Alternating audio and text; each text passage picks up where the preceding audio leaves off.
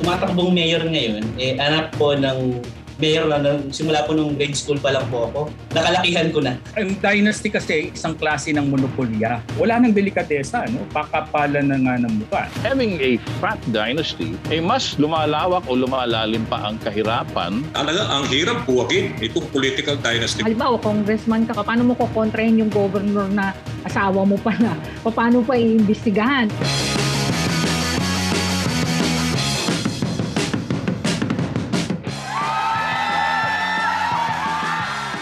Hello once again mga ka-XYZ!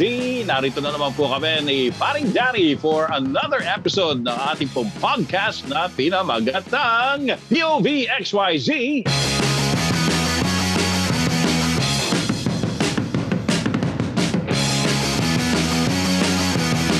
Kami po ang inyong mga hosts uh, dito po sa podcast na ito. Ako po si Tony Velasquez. Ako naman po si Dari B. At syempre, partner, ito na ang ikapitong episode na natin dahil ito political dynasty bill ang ating pag-uusapan, partner. Yes, oh. Anyway, para po dun sa mga baka sakaling ah, hindi nyo pa ho napapakinggan, ah, yung iba po mga nakaraang episodes po natin, ay nabanggit nga ni Paring Danny, no? this is our seventh podcast episode. Yung po mga naunang six episode, maaari nyo po kung pakinggan yung mga yan doon po sa ating Spotify ah, at saka sa ating ABS-CBN and radio service apps. Yung pinakahuling episode na in-upload natin, Paring Danny, yung sixth episode natin ay Ambagan sa Halalan 2022.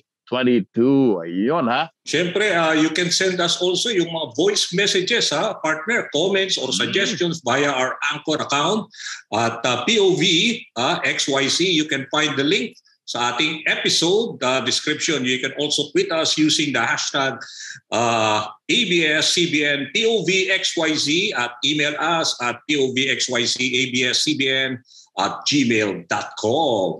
Yun. Ang ating nga pong issue ay ang mga naglilipanang mga political dynasties. Eh, Akala ninyo ha, ang mga political dynasties ba ay hindi pa ho talaga tuluyang nawawala sa ating pong politika? Ay hindi po. Lalo pa nga hong dumarami, nagmo-multiply, paring Danny. Tama, Napaka- tama. Oo. Alam mo, partner, ito nga, sabi ko nga eh, di ba? Talagang hindi mabuwag-buwag eh.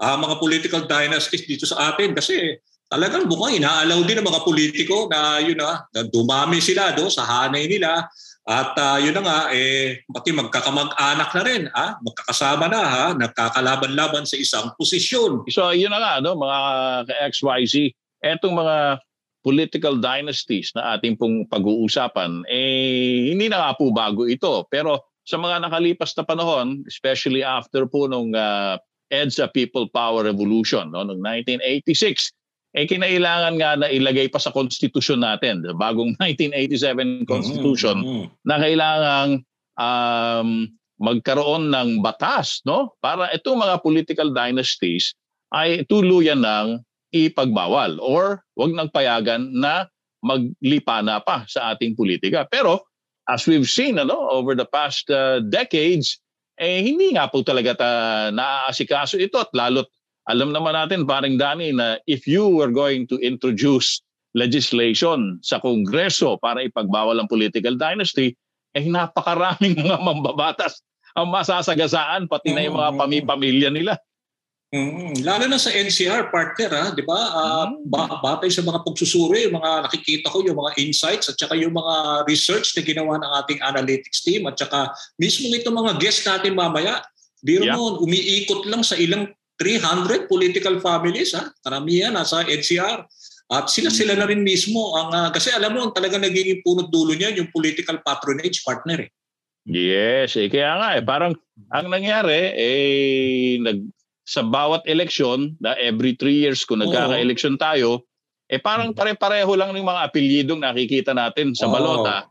Pero hindi yun ang iisang tao. Yung apelyido na yun ay ilang miyembro ng iisang pamilya.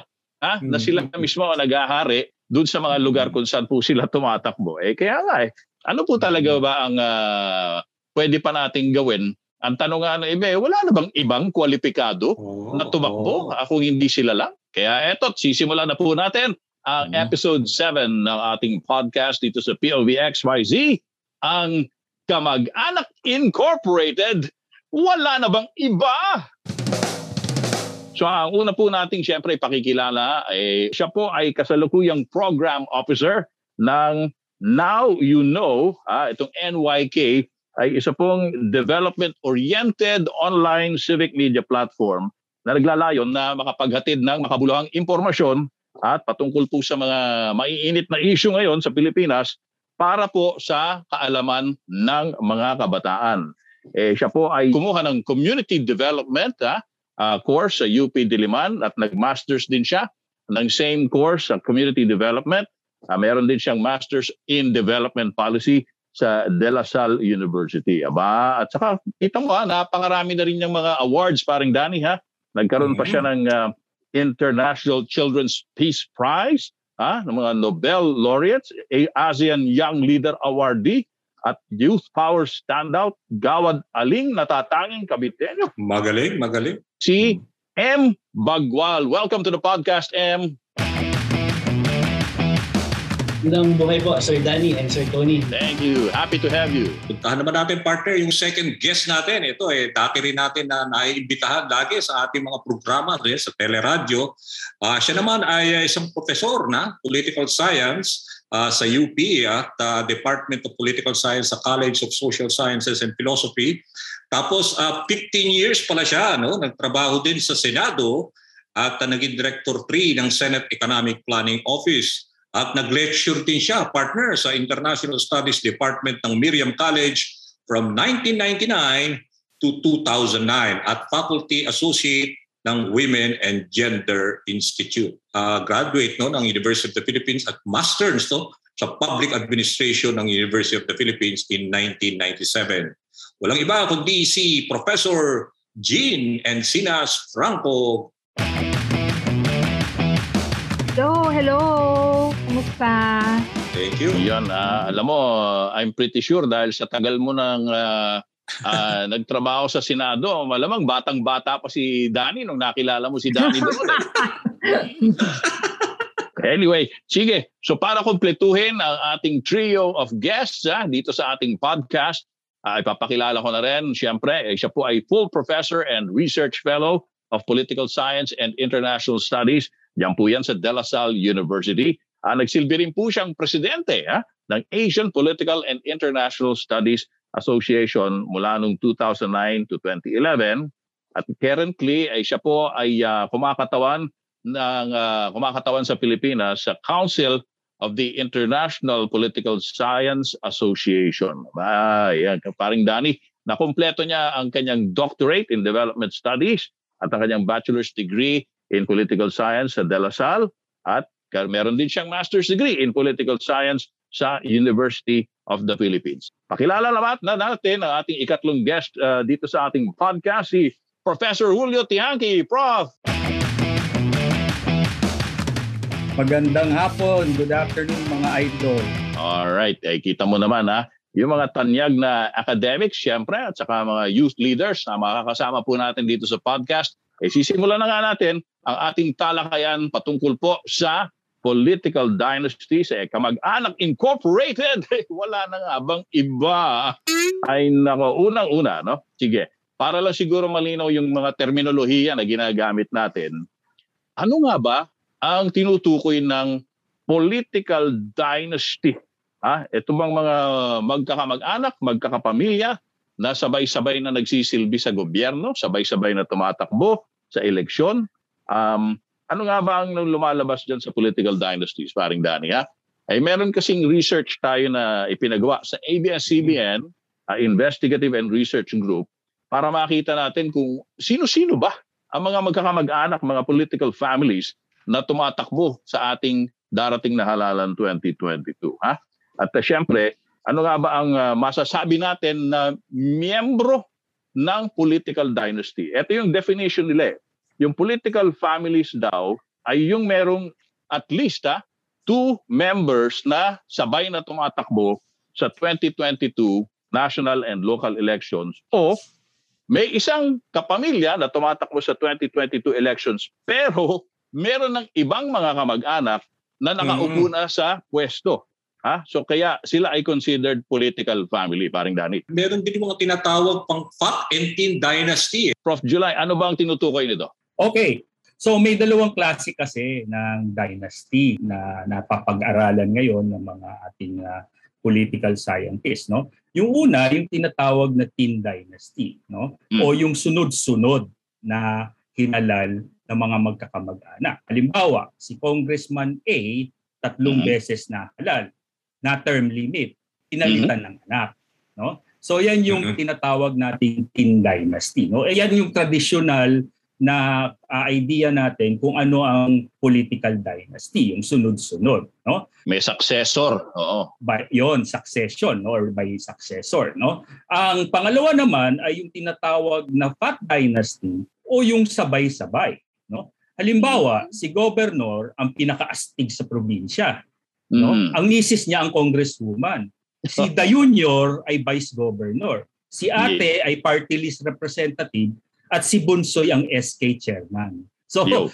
'di ba? So, 'yun yung tinatawag na Pat dynasty, no? Yung kumbaga Mm. halos lahat na yata ng posisyon na pwedeng ah, ah, masakop nila ay sinakop nila, no? So, ang ang ang, ang trend ngayon, no, ah, mas dumadami yung tinatawag na Pat dynasty kaysa dun sa Tin dynasty. Yeah. So, uh, parang ano lang yan eh, yung na-lockdown tayong lahat, di ba? Nag-umpisa tayo, very thin. Dahil sa tagal na Hmm. naka-lockdown, naging fat na tayong lahat, ha? Naging fat na yung mga dynasty. oh, grabe talaga, oh. Eh, nako. Ah, ilan nga ba yung mga elected positions ngayon na kontrolado nitong mga political families ngayon? Ah, pro. So ano, ayon sa mga huling bilang, no, halos sa 70% na ng ating kongreso ay galing sa political dynasties, no? 70%, no? 80% ng mga gobernador, 68% ng mga vice governor, 53% ng mga mayor at 57% ng mga vice mayor. No? Ayon din sa pag-aaral ng Ateneo School of Government, halos 70% lahat ng lahat ng LGUs ay hawak na rin ng mga political dynasties. No?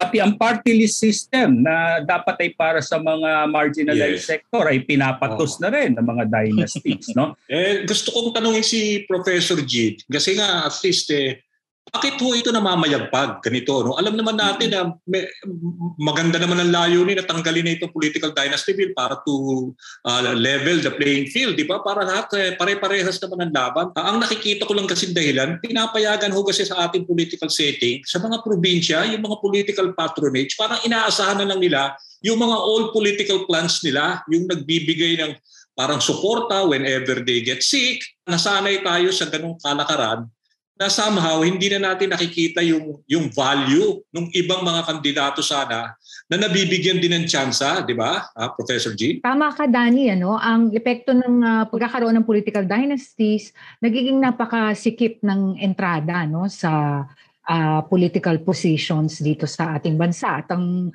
kung halimbawa magkaroon ng fat dynasty halimbawa sa isang probinsya, ang implikasyon nun, no, yung accountability eh nalulusaw. Kasi paano mo kokontrahin yung, halimbawa congressman ka, congresswoman, paano mo kokontrahin yung governor na asawa mo pala, paano pa iimbestigahan, 'di ba? O yung anak mo na na vice mayor. So nalulusaw yung yung konsepto ng ng accountability, yun yung isang impact. With regard to yung tinatawag nating patronage, ang dilema dito kasi ganito yun eh. Maaaring tayo na hindi tayo nagbebenepisyo sa mga political dynasties, may maiinis tayo, no? Patronage, tinutulungan. Ah, patronage ang tingin natin. Pero para doon sa mga natutulungan, hindi ganito yung tingin nila eh. Ang tingin nila dito tulong. Oo nga eh. No? Kasi eh, refleksyon ito para sa akin ng kahinaan ng Estado na magbigay ng social welfare, no? protection sa ating mga mamamayan. Kasi wala ang Estado. At ito rin naman talaga ang punot dulo nung, nung, nung araw pa. No? Ah, kumbaga, mga pamilya ang nag-take over hanggang sa sila na rin ang may-ari ng mga lupa, ay ng lahat ng Yes. kalupaan. Ngayon nga, tingin ko, M, yung grupo ninyo, baka gusto nyong gumawa ng ano, mapping. Tumingin ka sa, sa mga probinsyang may Oo, political oo. dynasty. Tingnan mo kung sinong may-ari ng cable TV, ng mga franchises ng mga major, yung mga sa mga medyo urban settings. Nako, ibang finding siya, magalang, magandang pag-aralan din yan. Tinanong na naman ni Prof. Jean eh, si M. Sige, kung magmamapping kayo, no? Oo. Pero ikaw ba, M, saan ka ba nagmula? Ako po ay pinanganak at lumaki po sa Cavite. So medyo yung kinalakihan mo na dun sa Cavite, ano um how aware were you uh, of the political environment sa inyong lalawigan at kung ano yung naging uh, sitwasyon no ng mga political families doon, sino yung mga namayagpag no over the years, lalo-lalo na yung mga inabutan mo na no medyo may malay ka na sa politika. Actually po, Sir Tony, kasi yung kumatakbong mayor ngayon, eh, anak po ng mayor, mayor na, simula po nung grade school pa lang po ako. eh, mawawala na po yung edad ko sa kalendaryo pero same na mga apelyido pa rin po yung makikita. At gayon din po, maging sa probinsya po namin sa Cavite, siguro aware naman din po kayo na iilang apelyido lamang din po ang makikita ninyo. Mm-hmm. Kaya po, bata pa lang, alam ko na, ah, kilala ko na po yung mga pangalan na yan. Kumbaga eh, nakalakihan ko na. yeah, pero ibig sabihin nun, ah, uh, kumbaga nagpapalit-palitan lang sila ng posisyon, ng poder, di ba? Na at one point sila naman ang namumuno, at the other point yung kabilang pamilya naman ang pumapalit. Ganon ang nangyayari. Totoo po, totoo po Sir Tony. At hindi lamang po yun. No? Medyo nadagdagan din po yung posisyon na nakukuha nila. Kung dati, mayor lang. Ngayon, ng anak tatakbo ng council, uh, councilor, susunod tatakbo yung mayor na congressman, yung anak naman mm. po magme-mayor. Totoo mm. po yung sinasabi ni Prof. Julio, saka po ni Prof. Gina, yung Fat and Thin Dynasty talaga nag exist at uh, isa po ako sa buhay na patotoo, meron po talaga. eh, hindi nyo ba natatanong sa sarili ninyo, bakit wala bang mas, uh, yung sabihin na nating uh, nag-aasam na magsilbi sa taong bayan sa Cavite? O parang ipinaubayan na lang talaga ng taong bayan, mga kabitenyo na total ginawa na, na naman nila yung dati na nakasanayan na nila magpatakbo sa Cavite. Sa kanila na lang natin ibigay. Parang gano'n na ba ugali ngayon na uh, M? Hindi ko masabi yung kabuuan, uh, Sir Tony, pero siguro sa karanasan ko po. Una, uh, ang hirap po kasi na magkaroon ng mga bagong pinuno. Bakit? Kasi ang thinking nila, sobrang hirap na pong buwagin itong mga political dynasties hmm. na ito. Ikalawa, imbes po kasing hikayatin natin yung mga new breed of leaders at maghulma ng mga pinunong papa, uh, siyang kikilos para sa pangailangan po ng bayan, eh nangyayari po kasi pinoprotektahan po yung posisyon. Kaya po, oh. imbes na magbigay tayo ng opportunities at mabigyan ng opportunities yung mga nagnanasa na maglingkod, eh, same apelyido. Kung wala ka sa apelyido na yon, sorry na lang. Pero nangyayari kasi, partner, no? Parang uh, kasi yung politics is good business eh sa atin. Sa, ah. Lalo na kung uh, sanay na tayo na yung, ano, ah. yung power nandyan, tapos ah. uh, lahat ng posisyon, ikaw naman nag-enjoy, ah. sa'yo lahat ng tinatakbuhan, yung naman na lahat ng mga problema sa bayan. So ibig sabihin, uh, as long as you will power and influence and money, And uh, pati na rin, siyempre, yung uh, police control, no? ikaw rin ang may control doon. So, ang laking bagay. Eh, so, importante, eh, paano natin makukonvince yung mga, let's say, dito sa darating na election, do you think may pagkakataon o may chance na somehow uh, ma-deflect natin yung ganitong uh, pangit na ano na pamamalakad ho ng political dynasty ho? Yeah. Kasi ano no, uh, Danny, uh, ang dynasty kasi parang ano yan eh, isang klase ng monopolya, no? So mm-hmm. sa negosyo, 'di ba, pag may monopolya o cartel, palaging mm-hmm. dehado o lugi ang mamimili, no, or consumers, no? Dahil kontrolado ng negosyante ng cartel o ng monopoly ang presyo at kalidad ng uh, produkto o serbisyo, 'di ba? Ganon din sa politika, no? Pag kontrolado lamang ng iilang pamilya ang kapangyarihan, eh mas umaasa ang taong bayan sa kanilang uh, pamumudmud ng tinatawag ng patronage, yung pera hmm. or trabaho o ayuda o yung traditional na tinatawag nating KBL, yung kasal binyag libig, no? Mm-hmm. So eh ang problema dito no, uh, uh, pag lalong tumatagal ang political dynasty sa posisyon, no? Uh, mas kinakailangan nilang uh, ma- ma- magkamkam ng mga resources para ipamudmot, no? Uh, eh lahat ng bagay may kapalit, no? So saan din kukunin ng mga politiko ito, ng mga dynasty ito pinamumudmod nila? Di ba? Balik din to sa taong bayan, no?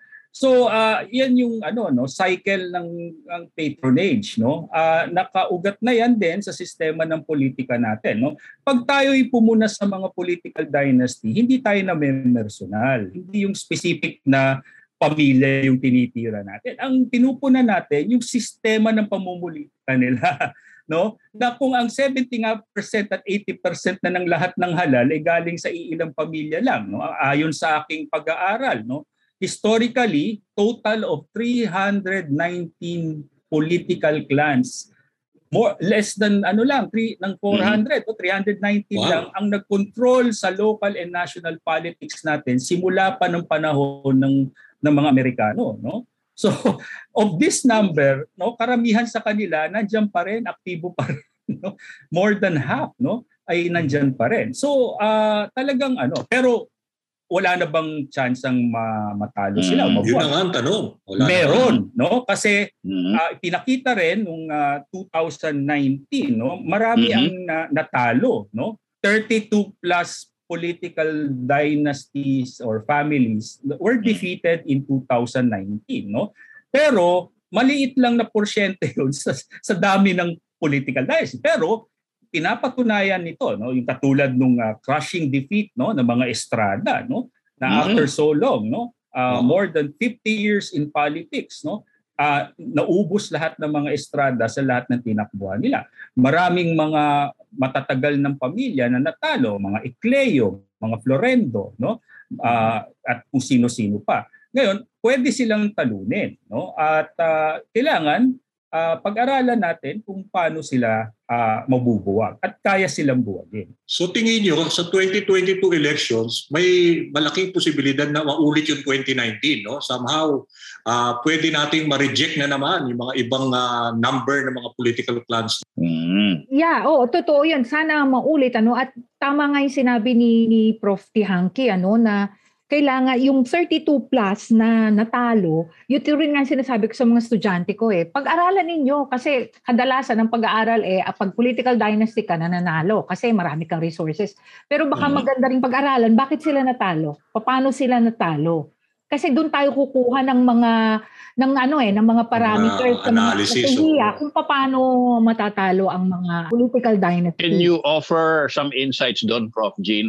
Paano nga ba natalo yung ilang dynasties na yan? Ah, like halimbawa yung ah, yung mga Estrada, 'di ba? Dahil dun sa ano na rin, yung feu- family feud na rin. Oo. Alam mo ang entrada sa Senado masikip eh. Yeah. Masikip dahil Correct. 12 lang tapos talagang pa kailangan popularity contest. Yun din yung parang Ah. dysfunctional kung paano natin iboto yung Oo. yung ano eh, no, Ah. yung senador. So, Mhm. nagunahan sila diyan at hindi nakaganda yung ano no, yung yung ganung ah, iringan nung nung nung magkapatid. So, Okay. yung mga ganun. But that's on a national level, no? So, kailangan sa mga local level, eh, tingnan din, no? So, ibig sabihin, nato-turn off yung mga tao pagka it's not all in the family. Parang ganun yung, yung pikita nila, no? May idadagdag ako, ah, idol, no? May tatlo o apat na dahilan kung bakit natatalo ang mga dynasties, no? Ah, Mm. Historically, no? Ah, una, ah, yung they were challenged and defeated by another dynasty, no? Katulad nung ah, legendary na labanan, no? Ng mga Yeah. Singson at ng mga Crisologo sa Ilocos Sur, no? Naalala Aha. natin yun, no? So natatalo ng ng iba pang dynasty. Yung pangalawa, na-challenge sila at natalo ng non-dynasties, no? Katulad ni Mon Ilagan sa Cainta, no, versus the Felix, si Among Ed sa Pampanga, si Grace Aha. Padaka sa Isabela, etc. Yes. Ang problema lang sa ganitong ah, ano, pagkakatalo ng mga dynasty, yung mga nananalo after one or two cycles, natatalo din sila. Bumabalik yung mga dynasties, Oo. no? o yung nanalo, nagbubuo rin sila ng sarili nilang dynasties. No? So yung, yung, yung pangatlo naman, dahil nga sa sobrang monopolya na ng dynasty, sila-sila nga nag-aaway na, nagbabangaya. Yun. Tulad na minention ni Prof. Jean, yung yung sa kay JB at kay Jinggoy. No? Hanggang ngayon, may part 2 pa nung laban na yun. No? Tapos Mm. yung pang-apat, no? Eh talagang nag-o-overstay na sila at nag-o-overextend. No? Mhm. Ah, yung kumbaga eh talagang nagsawa na ang tao or masyado nang lumawak no may ibang dynasty diyan no nasa norte yung isa nasa Mindanao yung yung, Yeah. yung asawa no so may mga ganon no masyadong nag-overextend no at eventually natatalo sila Oo. Makikita natin ah, dito lang mismo sa Metro Manila kung ano yung political dynasty situation ha, dito sa National Capital Region. Labing limang pamilya sa, sa Quezon City ay may kandidato sa pagka-alkalde, sa pagka-vice-alkalde, congressman at konsehal. Tapos sa lungsod naman ng Mhm. Maynila, merong pitong pamilya na naglalaban-laban sa politika dyan. Tig-apat naman sa Paranaque at sa Malabon. Tapos tatlong political families naman sa Caloocan at Tagig at meron tigi isang political family Yes. sa Las Piñas, Mandaluyong, Marikina, Valenzuela at sa Navotas. So sa NCR pa lang yan. How do you think that will reflect on the rest of the country na ganun pa lang dito sa National Capital Region? Eh, nandito na yung mga big political families na naglalaban-laban. Anyway, meron po tayong mga nakuhang mga ah, remarks or mga comments mismo sa mga ilang government officials, matataas na government officials, patungkol nga po sa kanilang pananaw sa political dynasty. Eh ito ba mga opisyal na ito ay naniniwalang dapat nang buwagin ang political dynasties? O gusto ba nilang mabuwag talaga ito? Eh unang-una dyan, papakinggan natin yung binanggit ni Pangulong Duterte sa kanyang pahayag noong October 2018 sa harap po ito ng 44th Philippine Business Conference and Expo. Pakinggan natin ito, sinabi ni Pangulong Duterte. Ako, ayaw ko na. 73 years old. But ako, not, I could not see Davao go back in shambles. So I insisted on my daughter. Kasi kaya niya. My son is running. Running for congressman. Ayaw ko ano, bakukang na paso kay Inday. Pinilit niya itong ano ngayon, bunso, si Sebastian. At saka usually, pag naumpisahan ng isa, tuloy-tuloy na yan. Mm, ayan. O, So, number one example, di ba? Al- alam mo, uh, M, Professor Jean at saka Professor July, hindi ko talaga mapigilan na kapag narinig ko yung boses ni Pangulo, nahawa, nahawa na ako. Parang gusto ko na maging bahagi ng political dynasty ng mga Duterte ba? M, ikaw sabi mo nga, ano, nakagisnan mo na yung mga political dynasty sa Cavite. Eto nanggaling pa ng Davao pero gustong maging nationwide political dynasty eh. Anong anong ah, nararamdaman mo when you see that happening now ah, sa national politics natin? Ah, siguro sa akin po, ah, Sir Tony, yung eagerness. Kasi hindi pwedeng wala tayong ginagawa. Ah, kasi ang problema po kasi sa nakikita ko po ngayon, yung power para buwagin yung political dynasty ay nasa kamay din po ng mga nasa political dynasty sa Kongreso. Kaya nga po magandang gamitin natin yung lakas natin bilang mamamayan, yung binigay sa atin ng konstitusyon, ang karapatang bumoto. At bumoto po ng naayon doon sa pagpapataas ng standard ng public service.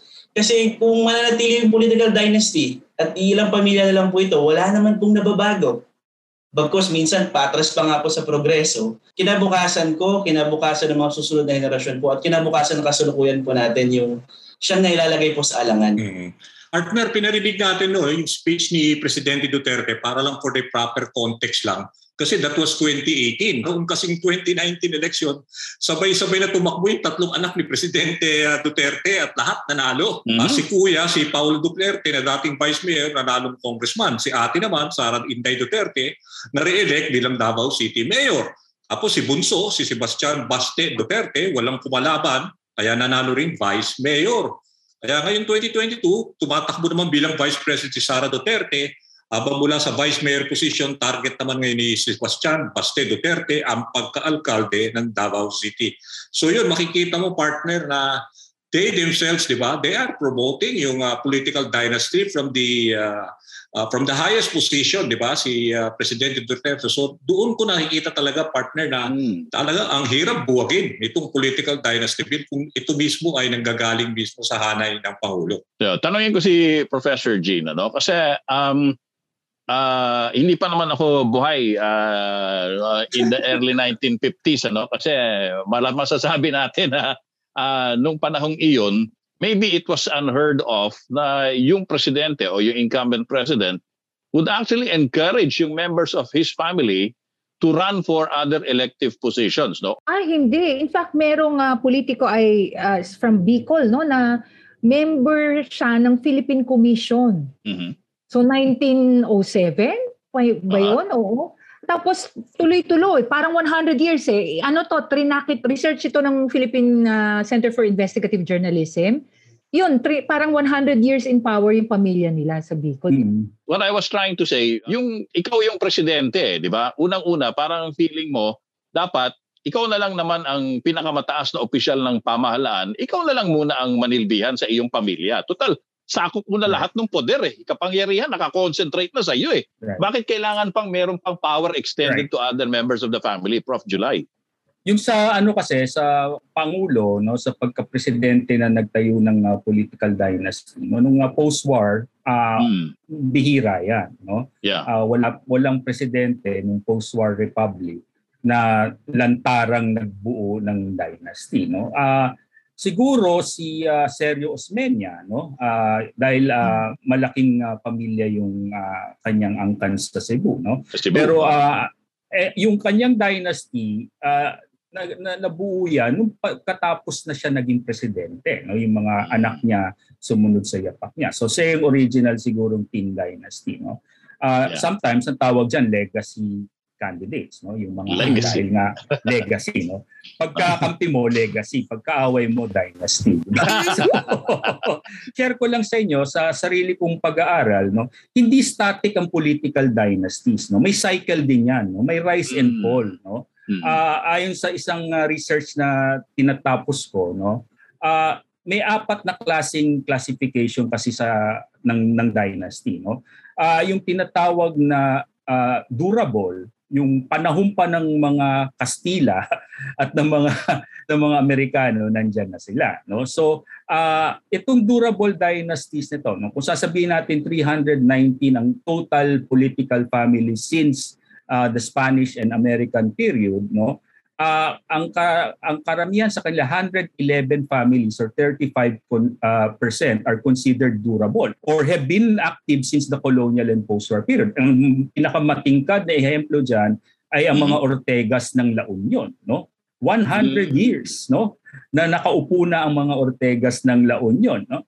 Tapos yung tinatawag nating dominant o yung mga nag-emerge lang nitong uh, nakaraang apat na dekada, no? Itong after uh, EDSA. After EDSA. No? Oo. Oo. So 124 sila, 39%, no? At nabanggit mo uh, ka Tony, yung uh, si ang mga Dutertes ngayon ang pinaka-dominant, no? Pinaka-astig dahil hawak na nila yung uh, ang presidente tapos lahat ng anak ay may posisyon. Tapos yung yeah. yung yung doubter no ay matunog pang maging vice president, doubter, yeah. no? So Uh, tapos, uh, meron pang dalawa, yung tinatawag na dormant. No? Dati silang dominant, pero dahil medyo inalat ng konti, natalo, na, na sideline, no?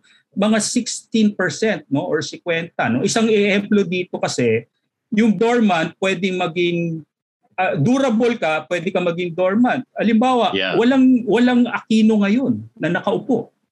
Yeah. Pero ang mga Aquino, 100 years na rin sa politika. Pero nitong 2019, wala may isang Aquino ang nakaupo. Hmm. Tapos uh, yung uh, ang yung huli, pero pwede rin na ano ka, dormant ka. Pero ngayon dominant ka na. Ang mga Marcos, yeah. 'di ba? After hmm. EDSA, dormant sila. Tapos yung meron din tinatawag na defunct, no? Uh, mga 34 families ay defunct na 10%, no? Nawala na sila totally. Halimbawa, ang mga laurels ng Batangas, no? Nawala totally na nawala no? Kasi karamihan sa sa angkan nila pumasok na sa ibang karera no? At nag-concentrate na lang sila sa edukasyon no? Uh, sa Lyceum no? So yun no? So may cycle din no? May pagbabago. Mm-hmm. ngayon ang ang key dito dapat ang kabataan sila M no? Eh talagang at ang mga mamamayan no? Ay talagang tama no? Bawiin natin i-reclaim natin yung political mark market no dahil may monopolya as much as possible refrain from electing personalities based lamang sa kanilang pangalan or family background no kasi Prof. July, ang alam lang namin ni partner Tony na dormant yung mga bulkan eh. So, Yan. Oo, alam ko. So, hindi hindi namin alam yung mga eh, tulad nga nila Laurel, ngayon lang namin narinig ulit na wala na nga talaga siya sa Wala linya na. ng politika. Oo. Pero, Pero dati, di ba, Laurel, sikat na sikat. Yes, oh, very dominant yan sa political scene. Oo. May dadagdag lang ako sa sinabi ni July. Oo, to- totoo yun, no, na na talagang nag evolve yung political dynasty. And uh, kaya rin naman hindi talaga nakagaganda sa ating demokrasya ang political dynasty, ay sa ibang bansa meron din. No? Meron din mga political dynasty phenomenon, halimbawa to sa bansa ng Asia, no? sa, sa India, sa Pakistan. Pero hindi hindi naman ganito ka sorry for the term talamak 'di ba? Mm. Na, na nalulusaw na yung ano eh yung accountability, nagiging joke na na dati sa traditional politician na pumunta na sa sa party list. Tapos yung Fat Dynasty, simultaneous, lahat talaga kayo, halos nasa positions of power in one electoral cycle. Ano? Um, Yeah. ang, ang, ang nangyayari, dahil sa kahinaan din ng political parties natin, nagiging the personality, the family is bigger than the the political party. So pag isang umaga nagising yung isang anak ng politiko gusto kong tumakbo o nagising yung politiko gusto niya pa, patakbuhin yung anak niya, pwede. Sa ibang bansa hindi ganun kadali eh, no? At at the Oo, very least, kailangan mong magpakita na umano ka, pumasok ka dun sa recruitment ng partido. Eh, yung, bang, yung I'd like to believe na yung sa atin ibang klase talaga. Mana-mana lang. Pero ayon na rin Mm. sa datos na nakalap ng ating ABS-CBN Research Group, eh sa lahat pala ng mga political families na nandito sa Metro Manila, eh yung pinakamaraming pinatatakbo ngayon na miyembro ng political family sa halalan 2022 ay nasa Las Piñas. Ha? At ito ang pamilya Villar Aguilar. Anim pala sa kanila ngayong pamilya ay tumatakbo ngayon sa halalan. Si Mark Aguilar Villar, dating DPWH Secretary, eh, anak nga po ni former Senator Manny at ngayon ay incumbent Senator Cynthia Villar. Eh, si Mark ay tumatakbong senador. Si Camille naman, na kapatid ni Mark, ay Lone District Representative re-electionist. Si Imelda Tobias Aguilar, yung sister-in-law ni Senator Cynthia, ay tumatakbong mayor. Ah, habang anak naman niya na si April Aguilar Neri ang tumatakbong vice mayor. May gali. Okay yan ah. Mhm, Oo. mhm. Tapos, Mm. ayun. Tapos si Felimon III Cornista Aguilar, pamangkin ni Senator Cynthia, ay kumakandidato namang konsehal sa First District at tumatakbo namang konsehal sa Second District, isa pang pamangkin ni Senator Cynthia, si Lord Linley Rebueno Aguilar. So, pakinggan nga po natin yung pahayag ni Senator Cynthia Villar ah, tungkol po sa ah, political dynasties. Ito po yung kanyang pahayag nung siya po ay nanguna sa senatorial elections noong 2019 midterm elections. my daughter is taking over the congressional seat. But that congressional seat has been with our family since 1987. It's not something that we are willing to give up because it was given to us by our parents and we will give it to our children. And if we're not good, we're in Metro Manila, we will not be re-elected. Parang yung pinag-uusapan eh, parang hawak ko itong ah, gintong alahas na ito, ipamamana ko na lang ito dahil this has been with our family since since nung kopong-kopong times pa. Kapag naririnig mo yung mga ganun M ha, sa mga nakatatandang politiko, nasya-shock ka pa ba? Actually, kilibutan po ako ngayon. Kasi as if yung public office, eh, pag may-ari ng pamilya po nila na ipinamana, tapos kailangan din nilang ingatan at ipamana po ulit sa susunod po na henerasyon ng pamilya nila. Which is mali. Parang nawala na po doon yung essence ng democracy. At hindi lamang po yun doon. Paano na po yung check and balance, no? Kaya siguro magandang magtanong-tanong na po yung mga nasasakupan. Eh, sa haba po ng panahon, binigay na ni Senator Villar yung timeline simula 1987 hanggang 2022. Ano po bang nabago?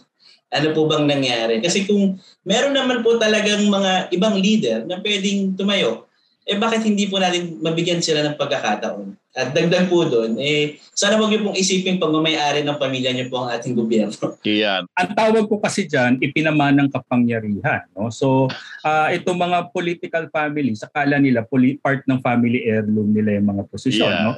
Kasi katulad niyan sa Las Piñas, no, ang talagang nagsimula diyan ay ang matagal na matagal na before martial law pa ang ang matandang ah, Philemon Aguilar, no, ang Mm. father ni ano, no, Ah, ni ah, Senator Sincha, no. So talagang sabi niya, ibinigay sa amin to ng aming ama. So talagang parang ipinaman ng ah, kapangyarihan, no. Pero ang nakakalimutan po ng ah, senadora no, at ang pamilya niya, no, isa pang issue kasi dito na hindi lamang na malaki silang political dynasty sa Las Piñas.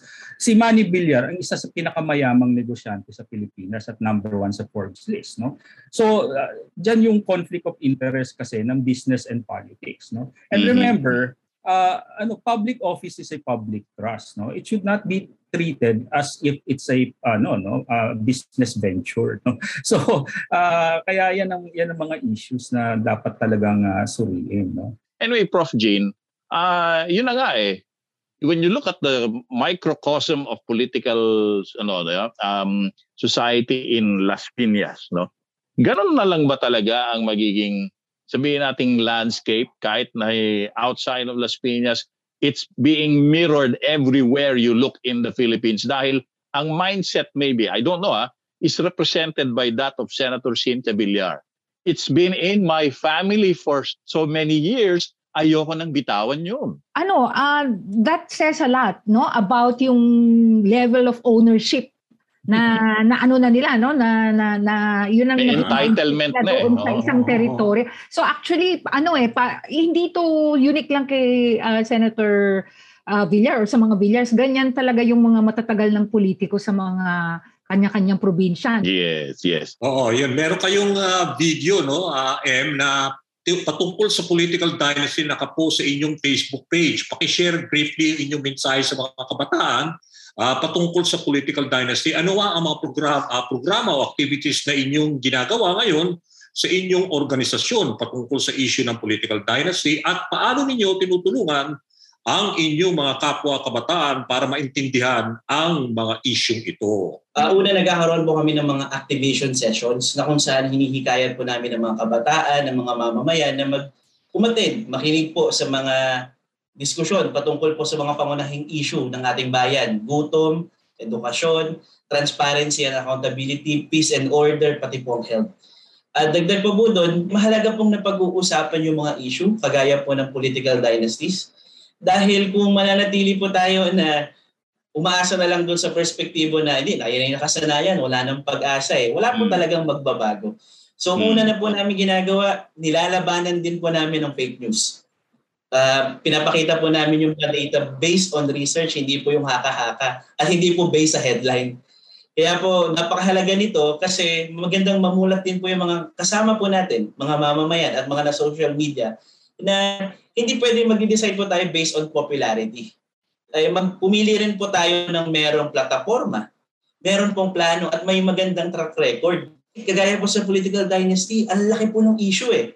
Kumbaga, hindi pa po yata kami pinapanganak talaga, nag-exist na. Pero paano po kaya at anong magagawa natin para mabago na yung kalagayan po natin ngayon?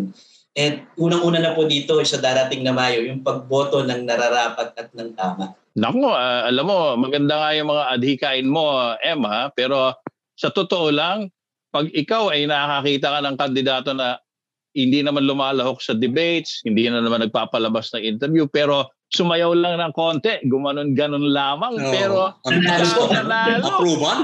Siya ang nanalo. Yan yung nakakalungkot, Sir Tony, sa totoo lang. Kasi yan yung problema po sa electorate natin kapag hindi po tayo ganong educated at aware. Kaya nga po, iba po talaga ang kapangyarihan ng edukasyon at kaalaman.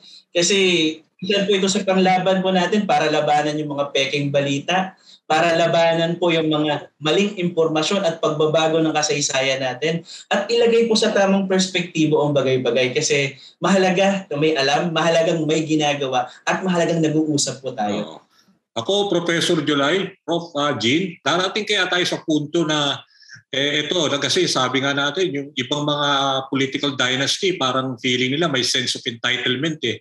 Eh darating kayo punto natin na eh, somehow yung sense of delikadesa, eh, kahit papano, eh, uh, maintindihan ng mga talaga naman namumuno. No? Eh, yung kaya, eh, mangyayari pa kaya sa ating, in our lifetime, uh, yan po ang nakakalungkot no uh, dahil uh, yung at least yung lumang pamamaraan ng politika ng mga post-war republic no kahit papaano may kaunting delikadesa itong mga politiko no parang ito yung unang-unang nawala itong mga nakaraang panahon na parang uh, ewan ko ba no? Uh, sa lahat ng uh, pamumulitika nitong mga mga nakaraang araw no? Eh parang wala nang delikadesa no? Pakapalan na nga ng mukha no? At uh, ito nga nakikita na natin yung EPAL phenomenon no? Na lahat na pwedeng uh, uh, uh, gawing para sa advantage nila sa politika ay gagawin nila no? so yan ang nakakalungkot. At uh, ang ano dito ang susi dito talaga ay yung tinatawag nating political education no? Hindi lamang voters education. Kasi ang problema ko sa voters education eh parang uh, you're blaming the victims no? Hindi naman kasalanan ng mga bot- botante natin lalo na yung mga mahihirap kung sila yung yun at yun pa rin ang tuma, ang tumatakbo at uh, uh, pinagkakakitaan sila no?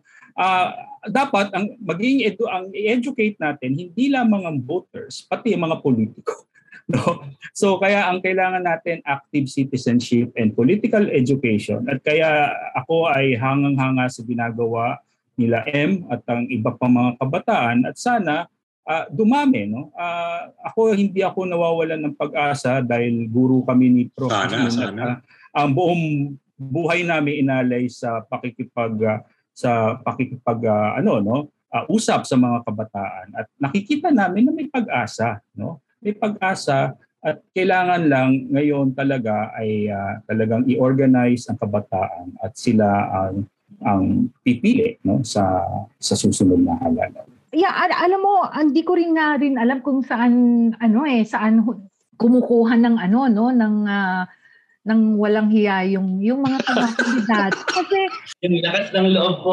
oh, talaga tapang ng apo, gano'n. Oh hindi ko oo, hindi ko maisip na tatakbo ka eh yung kapatid mo andun nga sa sa Senado. Yung gano'n, yung hiya. Nakaka, kung ako nakakahiya, di ba? Sa akin hiyang kaya siguro kung pagka gano'n. Kasi parang, what are you thinking? O yung tatay mo nandun na. Oo, si James Madison, if I remember correctly, isa sa mga framers ng Constitution ng, ng United US. States. Sabi niya, Oo. if men were angels, wala na tayong, hindi na natin kailangan ng gobyerno. So sa akin, uh, kala, ka, katabi ng mga advokasya nila, nila M, dapat meron din talagang ano, no? Palitan ng incent- incentive. So political uh, reform, so political party development, ang walang kamatayang political party development, advocacy na yan ni July, no?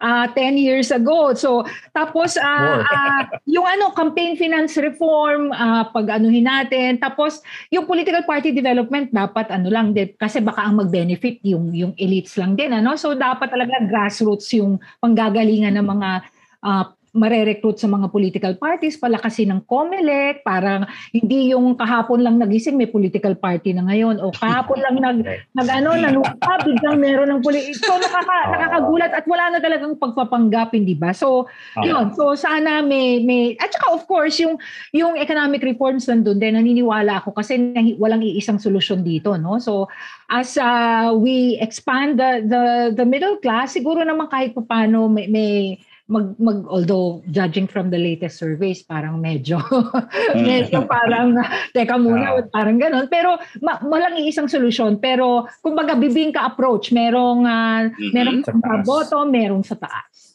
Yeah. Uh, isa pang pamilya ha, na hindi nawawala. Siyempre oh. ang uh, pangalan sa sa larangan ng politika ang pamilya Binay no? Kanina nabanggit nyo na posibleng uh, di ma mawala yung uh, isang dynasty kapag ito ay na-overpower ng ng kabilang dynasty. For example, no, pero pwede rin namang mawala yung dynasty kapag yung mismo mga miyembro ng dynasty ay sila-sila ang nag-aaway-away. Well, we saw that happen dito sa Binay family, lalo na nung uh, nagkalaban sa posisyon ng Makati Mayor, di ba? Uh, si uh, Junjun at uh, si yeah, si Junjun si Ami nag-aaway-away. And uh, kaya nga eh tapos 2022 mukhang mauulit na naman yung same scenario na yon dahil yung incumbent mayor si Abby Binay ang makakalaban naman si Marita Angeline Binay. Ha? So ano ba ang mangyayari diyan? Magkapatid na naman versus uh, kapatid versus kapatid na maglalaban sa 2022 sa posisyon ng mayor. Sa ganyang senaryo, ha? Gusto siguro nang malaman ng mga tao, ito ba ay parang palabas lang ba ito? Kunwari, naglaban-laban lang yung magkapatid pero in the end, sila-sila din naman syempre gusto nilang Basta may isang binay na nakaupo, okay na sa amin lahat yon.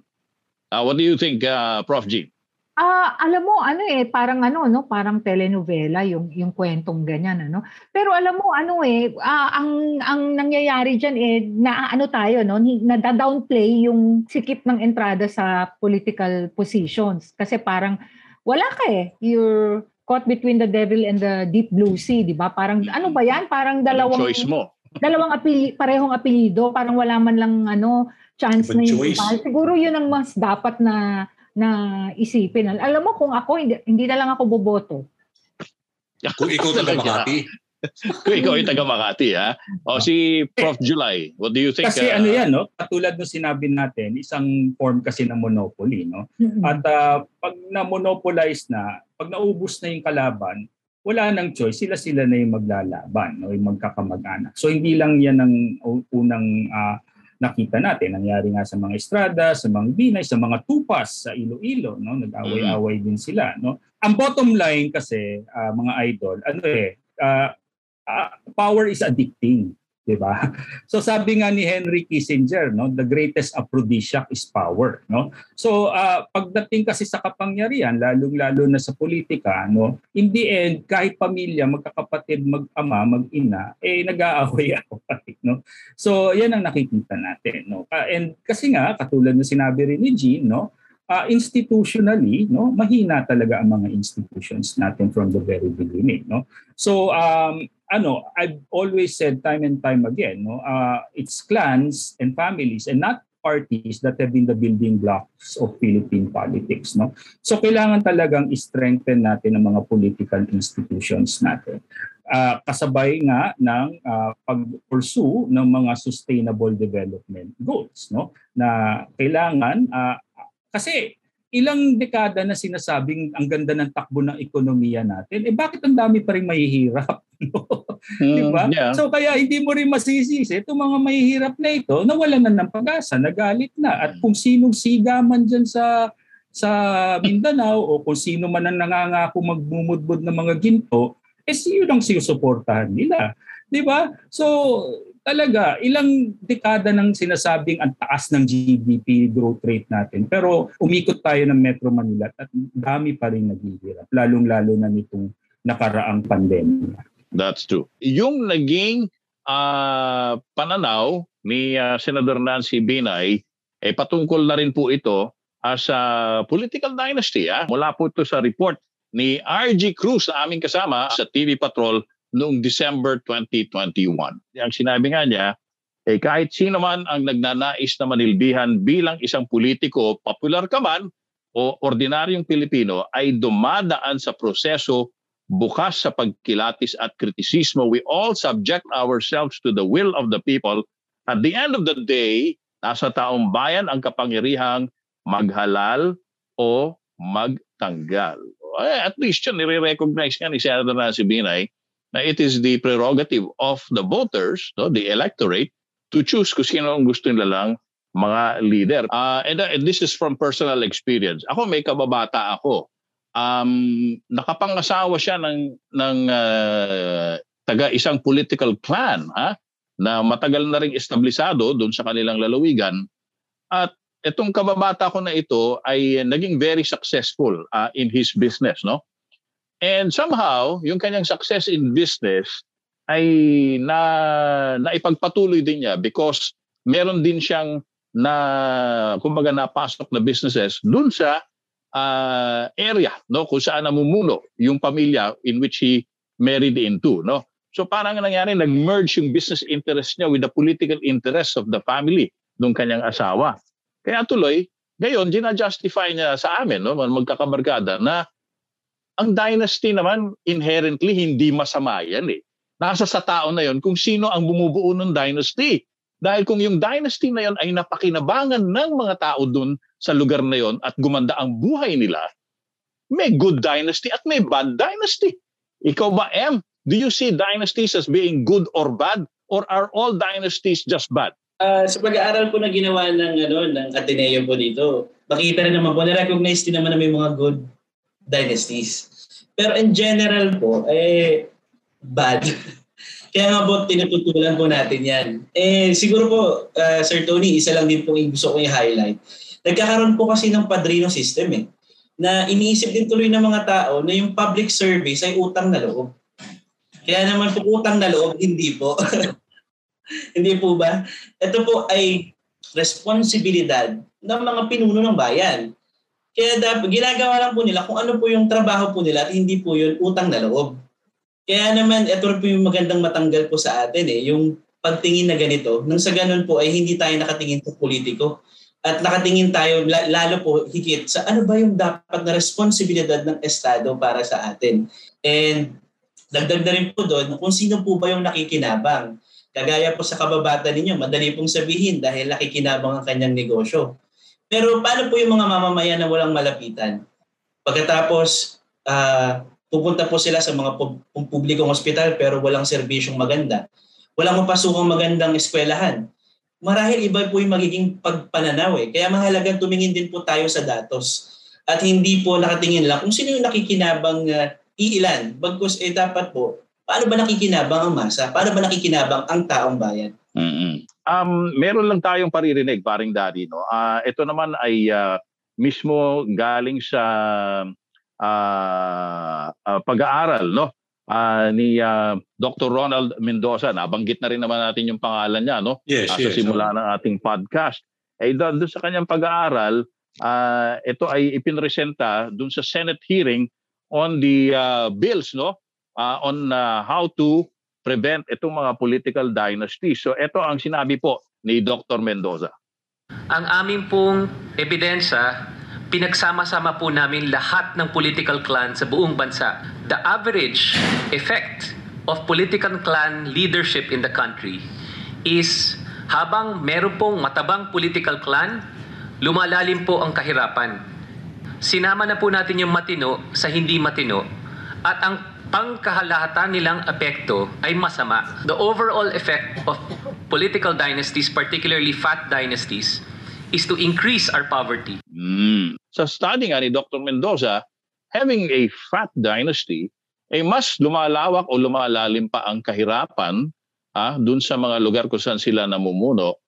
Uh, Prof. Jane, um, is this something na meron talagang uh, data ah, na talagang to, to prove that? I'm pretty sure, no? Um, yung sinabi na yon ni Professor Mendoza, eh galing dun sa analysis nila ng pangkalahatang epekto ng political dynasties no pero alam mo hindi ano eh ito yung bunga yung yung resulta na binanggit niya ito yung bunga na sinasabi ko na nawawala yung checks and balances limbawa kaya maraming maghihirap kung uh, political dynasty eh kumbaga endemic na sa isang area kasi nga walang checks and balances halimbawa yung ownership ng mga negosyo no natural yung mga malalaking negosyo doon ay pag-aari na ng mga political dynasties. Tapos, uh, yung trabaho, halimbawa, hindi ka makakakuha ng, ng trabaho, lalo na halimbawa sa munisipyo, uh, kung hindi ka uh, nakakabit doon sa uh, what you call this, sa kampanya, no? or uh, hindi ka uh, related sa mga leader nitong mga political dynasties nito, no? lalong-lalo na sa mga probinsya. So,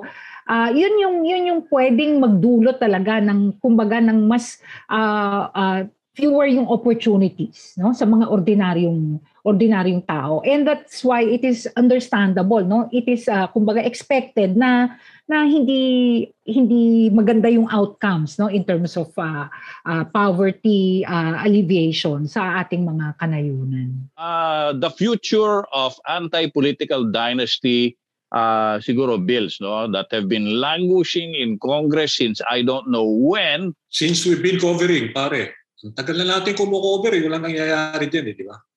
Ever since bago pinanganak si M, I'm pretty sure. Uh, ikaw ay guni-guni pa lang sa uh, isip ng iyong mga magulang.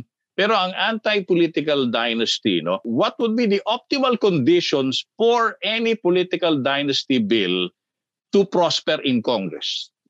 Okay, uh, kasi ito nga ito yung pinag-aralan ko para sa aking doctoral dissertation mm-hmm. uh, ang dynasty no? Uh, kasi ang pagkakamali nung ng mga nagbalangkas kasi ng ating konstitusyon noong 1986 no? Para sa 1987 constitution naglagay sila ng uh, provision na nagbaban sa mga dynasty pero iniwan nila sa Kongreso ang pagbalangkas ng batas para mapatupad to. No?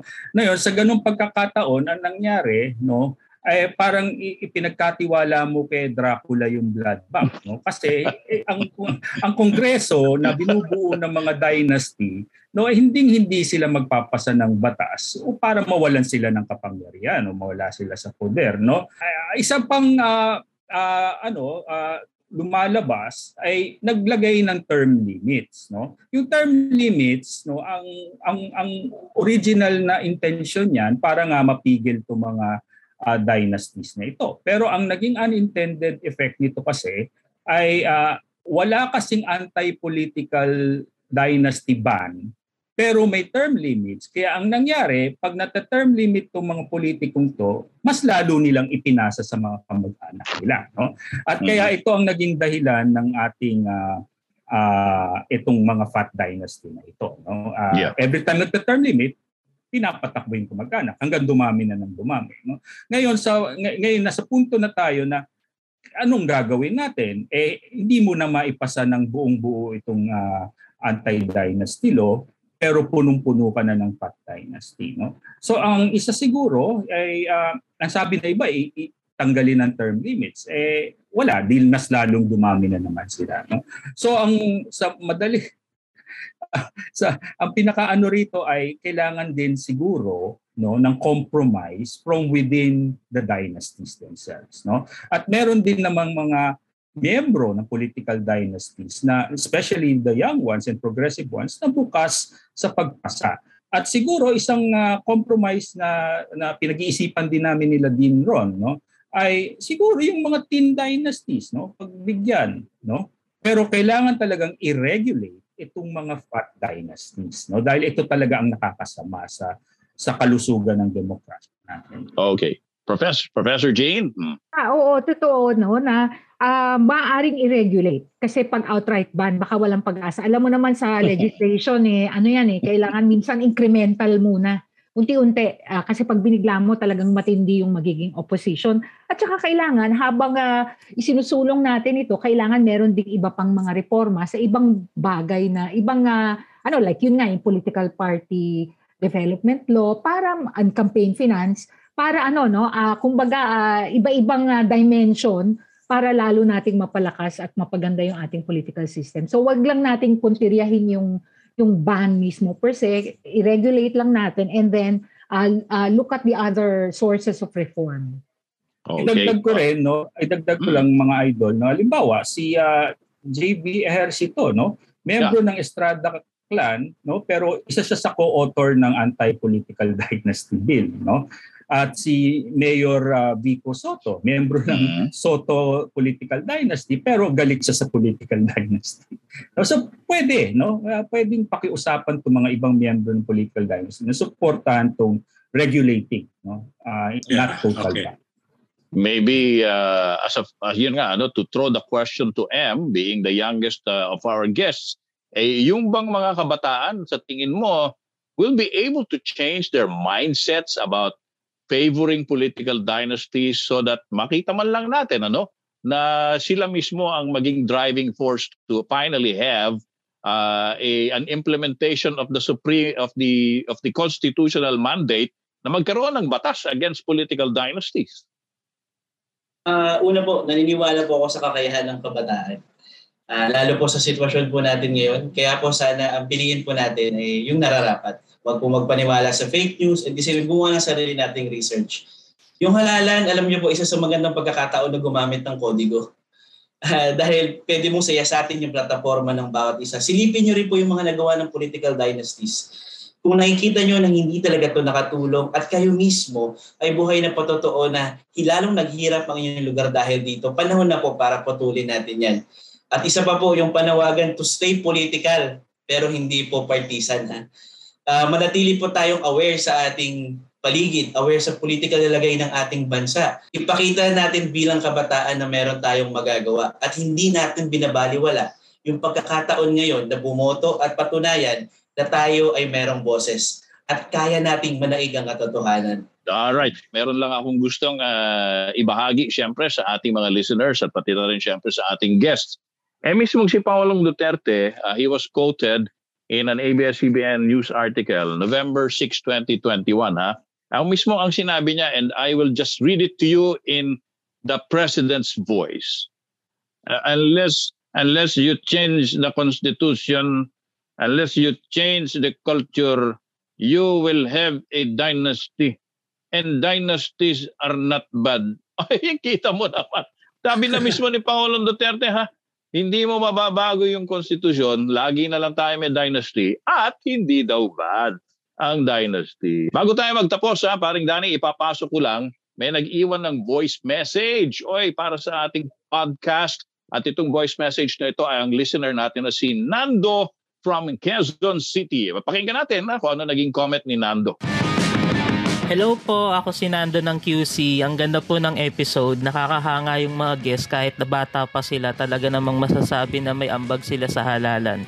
Sana po tulakan sila ng iba pang mga kabataan. Yun lang po, more power to your show po. Salamat Nando. Ayun, nagre-react si Nando dun sa aming uh, episode 6, yung Ambagan sa Halalan 2022. Uh, all right, mga ka-XYZ, kung meron po kayong gustong iwan ng mga comments or suggestions po ah, para sa ating podcast, uh, you can actually use our Anchor account. Yan po ay POV colon XYZ.